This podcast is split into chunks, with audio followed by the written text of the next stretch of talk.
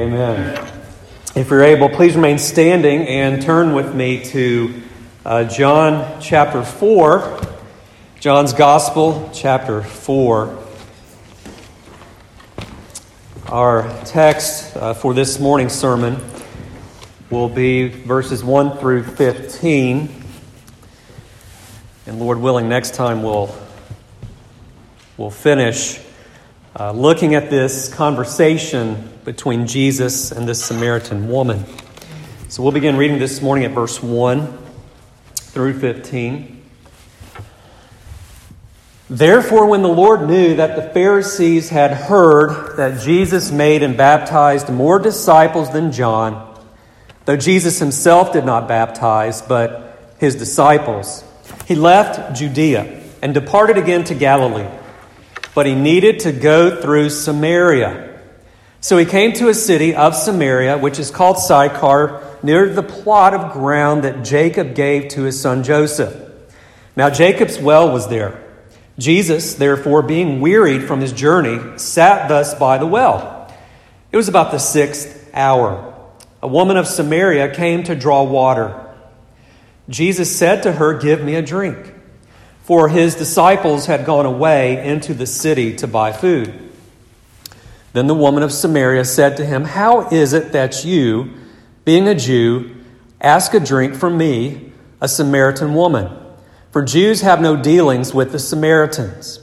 Jesus answered and said to her, If you knew the gift of God, and who it is who says to you, Give me a drink, you would have asked him, and he would have given you living water. The woman said to him, Sir, you have nothing to draw with, and the well is deep. Where then do you get that living water? Are you greater than our father Jacob, who gave us the well and drank from it himself, as well as his sons and his livestock? Jesus answered and said to her, Whoever drinks of this water will thirst again. But whoever drinks of the water that I shall give him will never thirst. But the water that I shall give him will become in him a fountain of water springing up into everlasting life. The woman said to him, Sir, Give me this water that I may not thirst nor come here to draw. And so, the reading of God's word, let us pray together. Our Heavenly Father, we do pray that as uh, we read your word here and now hear the preaching of it, that you would, by your Spirit, the Spirit of our Lord Jesus Christ, bless it, so that we may be convicted of our sins and shortcomings and also be encouraged and comforted and satisfied in the Lord Jesus Christ, giving you all the praise and glory. We ask in his name, amen. You may be seated. Just before he ascended into heaven, our Lord Jesus Christ uttered these words in Acts chapter 1 and verse 8. These were his words to his apostles and by extension, his church, even to us today. He said, But you shall receive power when the Holy Spirit has come upon you, and you shall be witnesses to me in Jerusalem and in all Judea and Samaria and to the end of the earth. And so, as disciples of the Lord Jesus Christ, we are called to be his witnesses, to testify of his grace, his gospel to all nations across the world, beginning with those areas. And of course, Jesus, he modeled this in his earthly ministry before his ascension. If you look at a map and you follow him in his travelings during his earthly ministry, you will find uh, that he went to the outskirts of Palestine. He went to the south in Bethany in Judea where he raised Lazarus from the dead. Also, went to the north to that area called Tyre, which was on the verge of the Gentile area.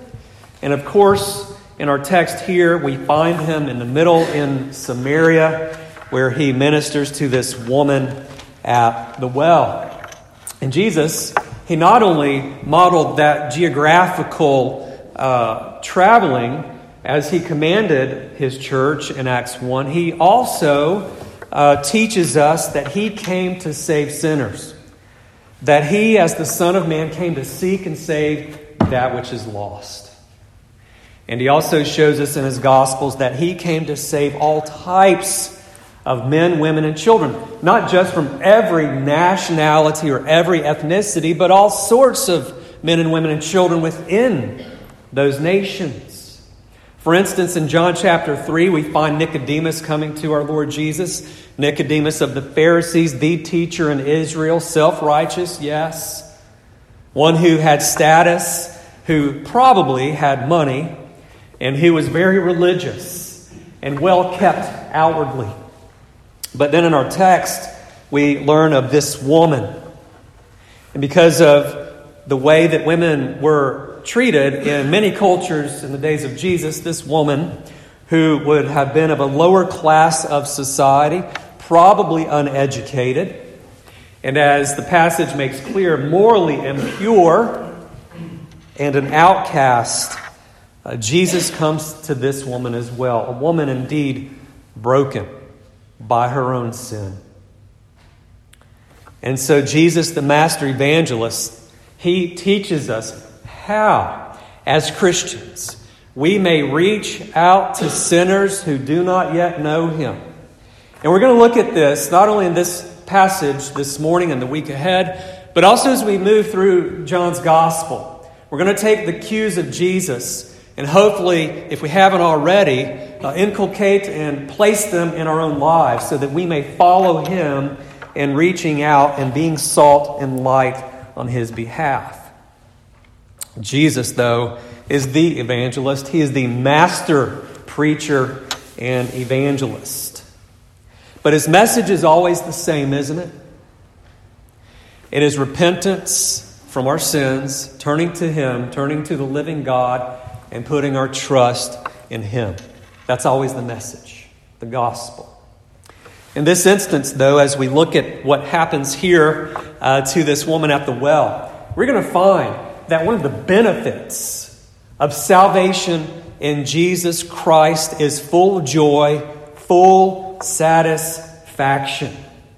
That only the gospel of Jesus Christ enables men to be right with God, to have all their sins washed away forever. But also, it's only through the gospel, and in particular, Jesus, who is the gospel, that we receive full joy and their full satisfaction forever. And that is to say this it is to say that only a restored soul is a satisfied soul. I want you to listen very carefully. Only a restored soul is a satisfied soul. Only a soul that has been restored to a communion with God. Only a soul that has been restored to a right relationship with the living God is a truly satisfied soul. That's the main message that we find here, I think, in this text for this morning. And so basically, we're going to see two things that our Lord Jesus does. First of all, he directs this woman to that which does not satisfy the soul. And second, can you guess what he does? He directs this woman to that which does satisfy the soul. Now, John, he sets the stage here. He tells us in the first three or so verses that Jesus left um, Judea and that he was headed for Galilee. And that's important for us to note. Um, it says there in verse 1 the Pharisees heard that Jesus had made and baptized more disciples than John. Perhaps the heat was turning up and Jesus was not yet um, wanting to engage the Pharisees. And so he wants to, to get the gospel out and build more disciples. And so he leaves that region. And John tells us that back in chapter 3, it wasn't actually Jesus himself baptizing the disciples, but the disciples of Jesus were baptizing individuals. Jesus baptized no one. And so in verse 4, or verse 3, it says he left Judea and departed again to Galilee. And verse 4 says, But he needed to go through Samaria. Why? Well, in the original, it says it was necessary for Jesus to go through Samaria. That is because he had this divine appointment with this woman of Samaria that we'll meet in just a moment. Now, this is significant, and this will come out in the conversation. It's significant that Jesus did not go around Samaria. In fact, the Jews uh, painstakingly avoided going through that region. Galilee was to the north of Jerusalem, and uh, Samaria was right in the middle of those two cities. And uh, in the bulletin, I placed a little map there. If you can read it, you'll see that region. You'll see Jesus' direct travel going through Samaria, but also an alternate route that the Jews would normally take. And the Jews would normally go around Samaria to the east. They would cross the Jordan River, go up the bank of the Jordan River, and then when they had passed that area, Samaria, they would go west again, crossing the Jordan River and go into Galilee. That was the, the path that they took for their journey. Now, why did they do this? They did it because there was this age old feud between the Samaritans and the Jews.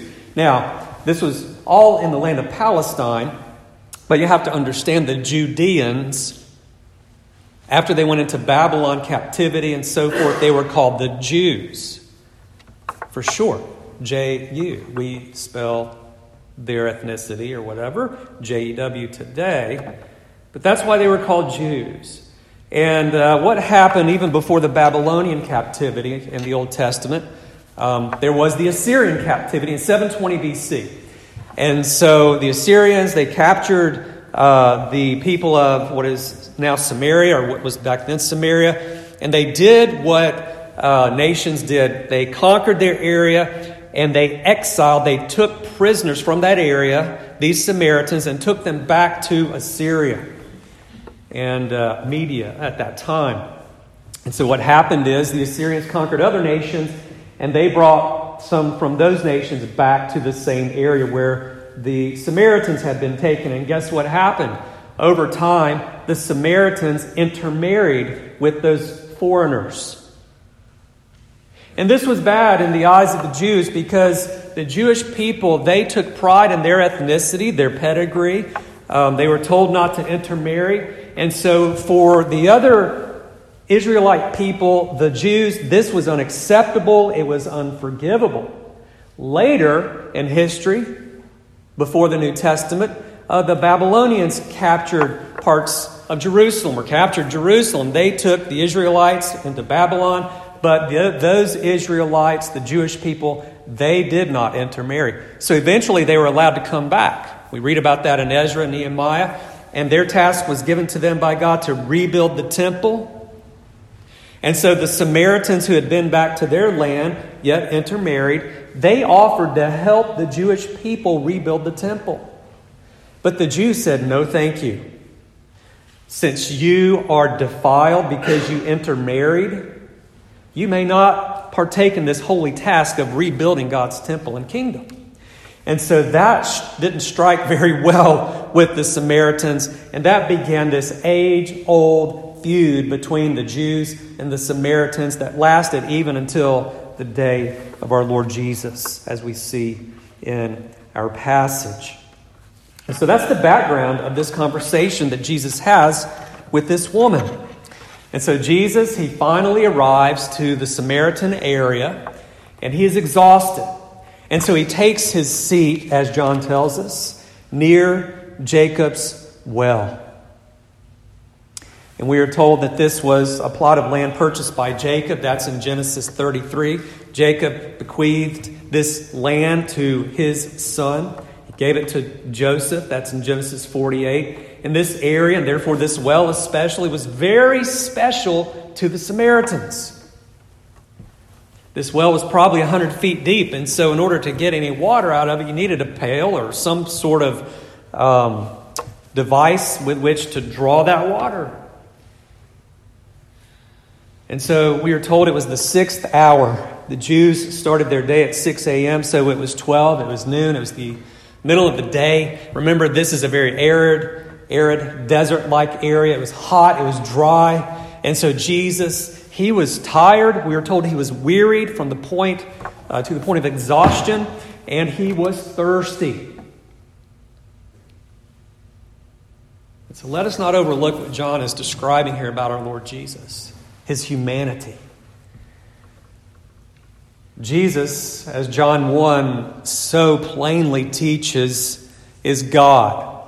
He is the, the eternal Word made flesh. But also, He is man because He took upon Himself human flesh. So He is the God man, those two natures forever united, inseparably in one person, the Lord Jesus. And so here's the God man sitting down, resting. And so this woman comes. She arrives in the middle of the day, alone, and this is very unusual. Why do I say that? Well, typically women would flock together in the morning to go get water, to get water for the day. And they would do that because that's what women did culturally. But this woman comes midday. You add to that what some people say that there were other wells probably closer to where this Samaritan woman lived. This was like a half mile away from where she lived, and so that's a considerable hike to get water. Why is it that she comes in the middle of the day, all alone, when other women go in the morning with other women? It's because she's an outcast. She's not welcomed to be with the other women. And she's lonely, by herself, and unexpectedly meets the one who will change her life forever Jesus of Nazareth. And we're told as well a little more about her later in the conversation. In verse 18, Jesus says, For you have said, or for you have had five husbands, and the one whom you now have is not your husband, in that you spoke truly. And so Jesus there speaks as a prophet. He knows her. Jesus knew, knew what was in man, right? He, he's God. John chapter 2. Well, this woman was an immoral woman. And she had been with five husbands. The one whom she is with now is not her husband. So she has a reputation. And so she meets the Lord Jesus. And so what does Jesus do? Well, John tells us there in verse 7, he, he requests, he asks her, he says to her, Give me a drink. And he's not being chauvinist, he's asking for a favor. And uh, she has all of the um, the ways to get that water. She's going to be doing it anyway. He's exhausted.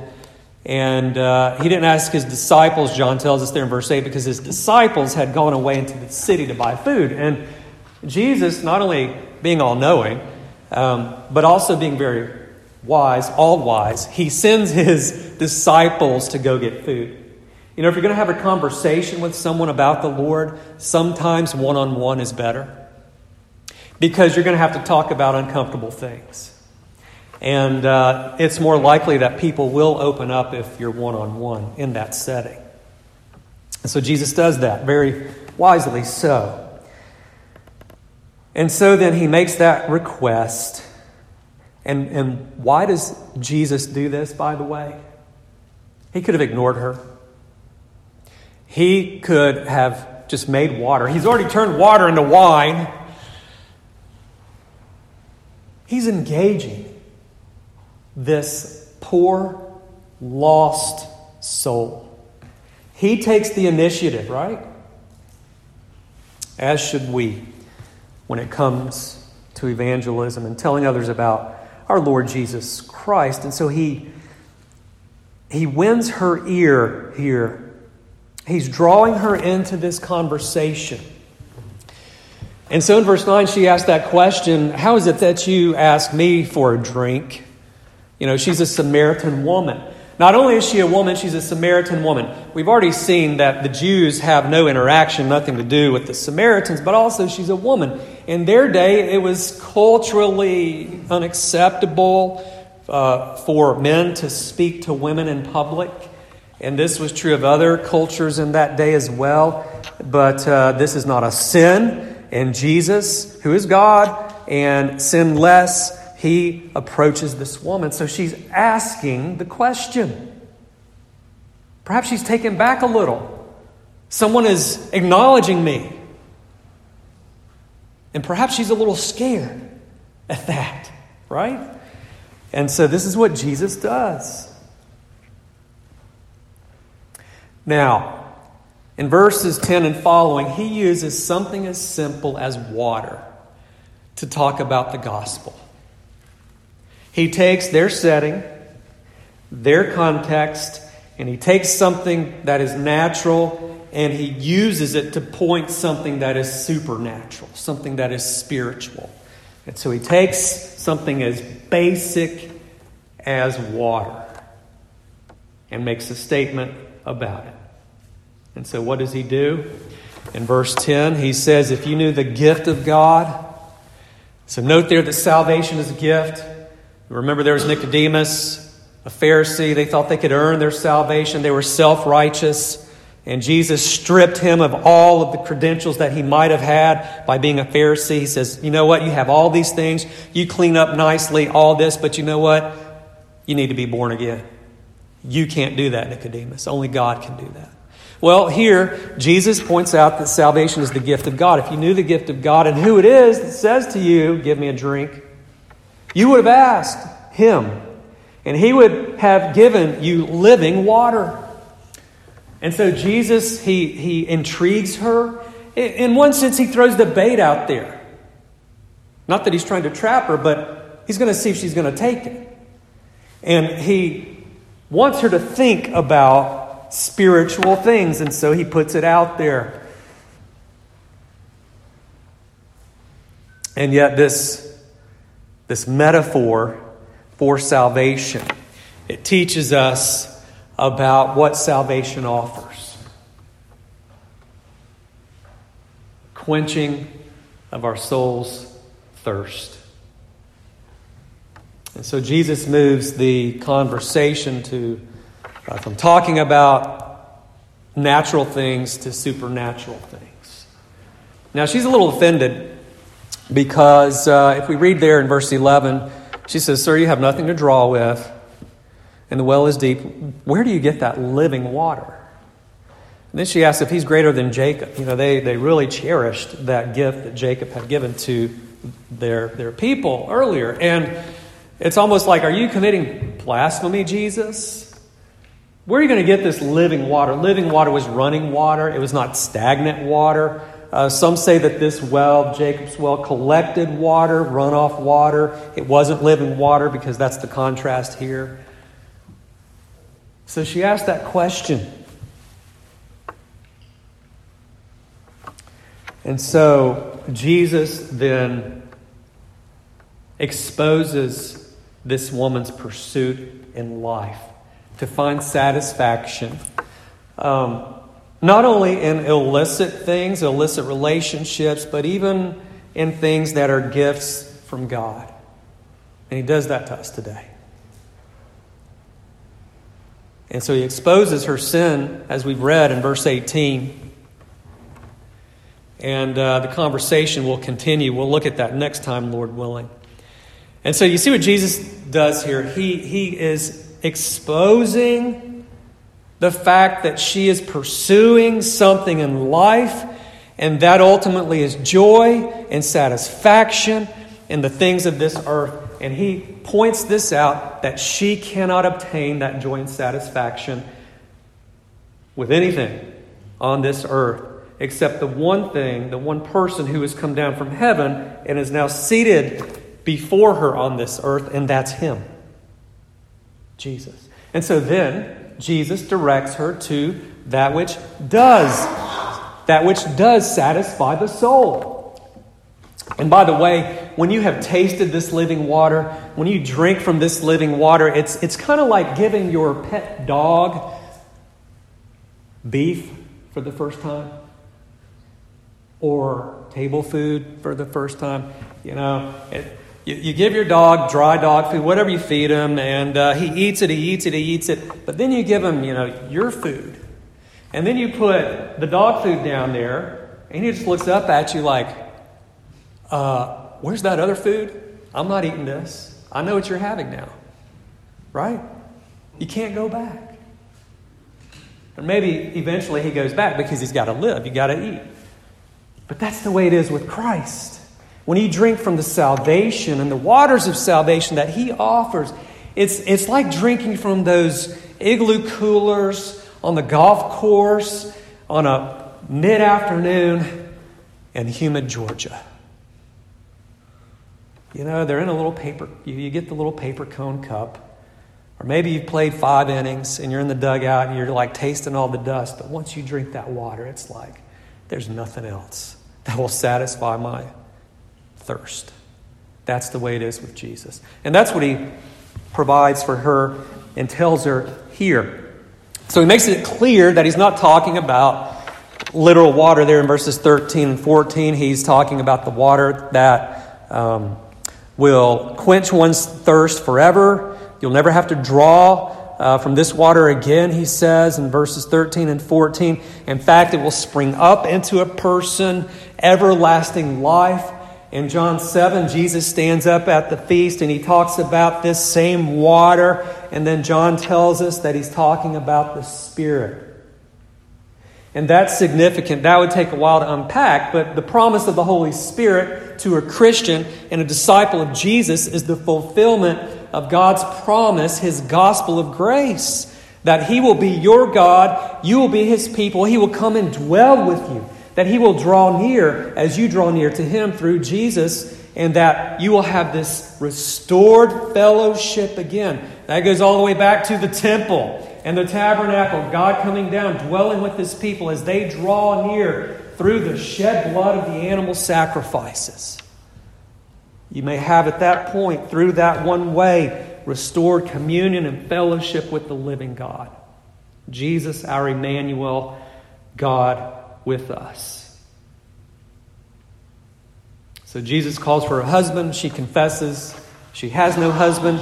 And she didn't give all the information, so Jesus says, in that you said, Well, you have no husband. You've had five, rather. And the one with whom you are now is not your husband. And so she confesses, I, I perceive you are a prophet. And so just note Jesus' method here. He treats this woman with dignity. You know, sometimes men, they need to hear the full force of the law. The wages of sin is death. They need to hear that because they're so prideful. They haven't been broken.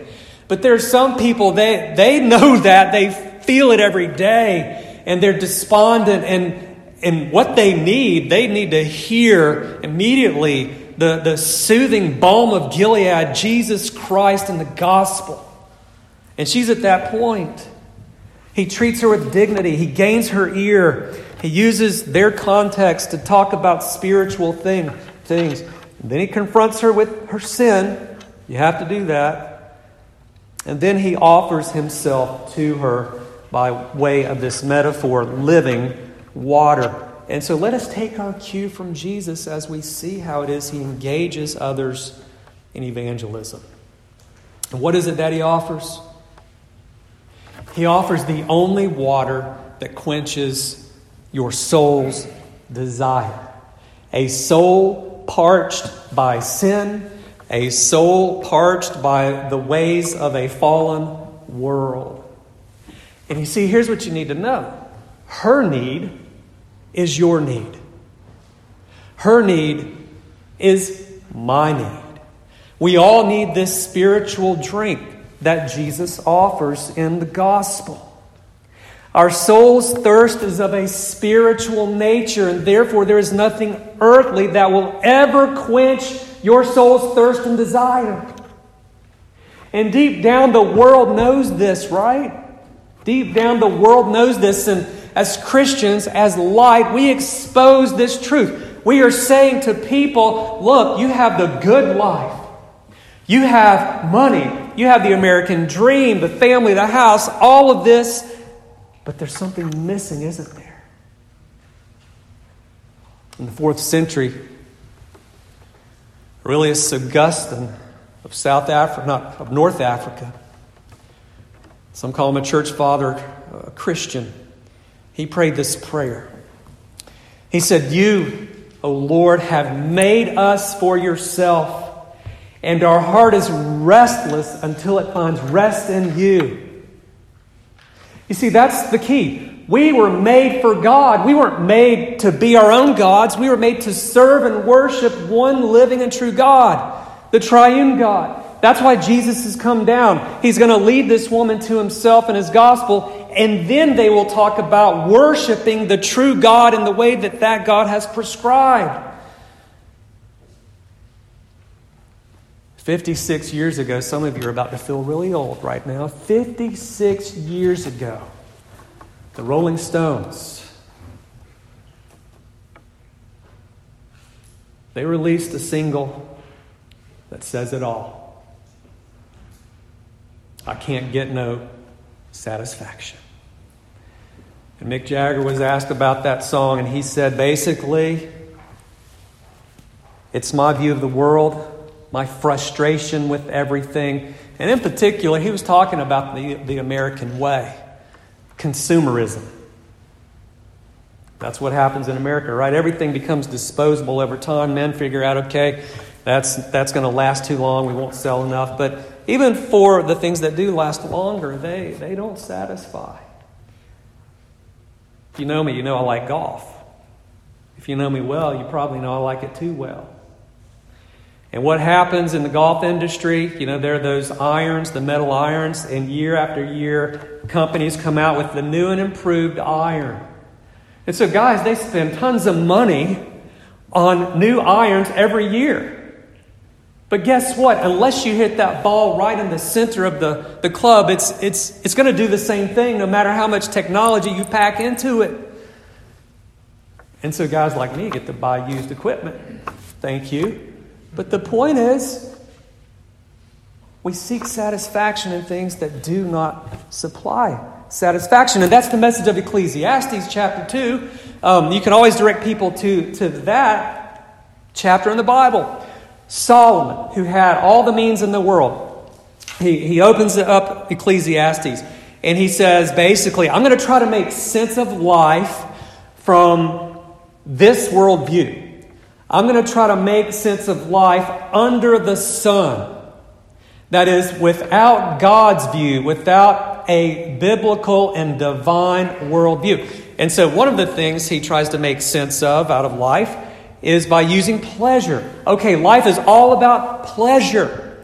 And so what did he do? He built houses. He planted vineyards. He had wine that flowed like the Nile. Uh, he had his own bands. He hired people, musicians, so that he could have a house party whenever he wanted. He had flock after flock after flock of animal. Today, it would, he would have a five car garage filled with exotic cars. In fact, he says this he says, when it came to this exercise of finding meaning in life through pleasure, he said, I was great and I excelled more than all. But in the end, he summarizes it. He says, Whatever my eyes desired, I did not keep from them. And in Ecclesiastes 2:11 he says, "Then I looked on all the works that my hands had done and all the labor in which I had toiled, and indeed all was vanity and grasping for the wind. It was frustrating. It was empty. It did not work. It did not satisfy. And he says, There is no profit under the sun. In the Old Testament, God's own people, the Israelites, they turn to other gods, false gods, and God sends his prophet to them because of their idolatry. And in Jeremiah 2:13 he said this, "My people have committed two evils. They have forsaken me, the fountain of living waters, And they have hewn, cut, or made for themselves cisterns, pots, broken cisterns that can hold no water. Do you see the foolishness of idolatry? Do you see the foolishness of forsaking the living God and setting up for yourself another idol? God says, Look, you're trying to put water into cracked pots, and the water you're using, it's not living water. He says, I myself am that living water. And so, in Colossians, the Bible says that covetousness is idolatry. Because we are not satisfied in God alone, everything else we try to find our satisfaction in that, and we desire what our neighbors have and what we don't have. And then those things become our God, false gods. And so the gospel comes, and in Isaiah chapter 12 and verse 3, promising Israel's restoration with himself, he says, Therefore, with joy you will draw water from the wells of salvation. At the very end of the Bible, in Revelation 21 and verse 6, Jesus promises salvation. What is the byproduct of salvation and restoration with Him? It says, It is done. I am the Alpha and the Omega, the beginning and the end. I will give of the fountain of the water of life freely to him who thirsts. Jesus Christ is that living water. He himself and alone is the gift of God. He promises, He provides for us forgiveness of sins. He, he washes away all of our sins. And, and surely that's what He's promising in one sense to this woman. All of your sins will forever be washed away. You will be clean. You will be a new creation. But more than that, you will be satisfied in and through me. And so she only has to reach out by faith and believe and trust Jesus. And so this morning, do you see Jesus' message here? Do you see the power of the gospel of Jesus Christ, the, the power of God? Romans 1 calls it that. Do you see the gospel's power to cross cultural barriers?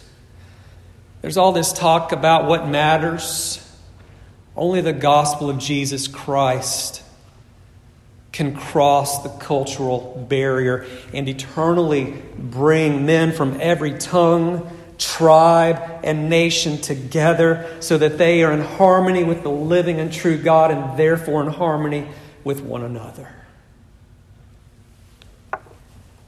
Do you see the futility of seeking meaning and true satisfaction?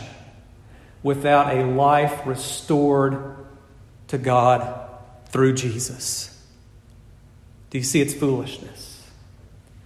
It's like trying to cure your thirst by drinking dirt. Some people they hoard. Some people fill their bank accounts. Some people buy multiple homes, whatever it is they have, their family. Things that are good gifts from God. But those won't satisfy. Your spouse won't satisfy. Your, your spouse can't be a good God. And, Christian, we still experience this, don't we? Maybe you've been a Christian five years, five decades. You know what it's like when you've lost your way a little, when you're out of fellowship with God, and you've sought, you've sought communion You've sought pleasure without seeking the living Christ. You know that it is futile. And last, you see the fullness of Christ here. The fullness of Christ in his person, that he is God, that he is man. He is the God man who became weary, and yet at the same time, he knows all things. If he is the God man without sin, that means, as Hebrews puts it, he is our sympathetic high priest. And so Jesus is exercising sympathy with this woman, seeking her out to save her, the one who is lost. And at some point, if you're a Christian, at some point in your life, Jesus made that divine appointment with you and he sought you out and he saved you. And for that we should praise him forever, and we will. But also, we see Christ's fullness in his provision, in his grace. He's able to save the self righteous Pharisee as he did with Nicodemus, stripping him of all of his religious garb, all of his attainments, and his own things that propped him up. Jesus says, No, you need to be born again. And he comes to this woman, this woman who is an outcast. This woman who had illicit relationships. This woman, no doubt, whose conscience nagged her. And Jesus comes, he cleanses her. And he also says, um, by the way, what you've been seeking, he is here. Like Ecclesiastes says, God has put eternity in their hearts. Every human heart has a Christ shaped hole, and only Jesus Christ can fill that hole. You young people, remember this because when you go out into the world, the world's going to come at you this way and this way. They're going to say, Follow me, follow me, follow me. And what they're saying really is, Follow me to hell. But they're also saying, You do this, you'll be fulfilled. You do this, you will be satisfied. And the next thing you know, a year, five years later, you're going to find yourself empty and a miserable wreck. Only Jesus can, will, can and will bring, bring cleansing. I like what Charles Wesley said in that old hymn His blood can make the foulest clean, His blood availed for me. Do you think that woman felt this? Look down at verse 28. After this conversation, John tells us the woman then left her water pot went her way into the city and said to the men, Come see a man who told me all things that I ever did. Could this be the Christ? You see, she forgot about her thirst. She left her water pot. She ran back to her town. She's telling others about Christ. Why? Because she drank from that living water. And her soul, being a restored soul, was truly satisfied. Amen. Let's pray. Our Heavenly Father, we thank you for your, your grace. We thank you for the joy of Christ that He gives to us.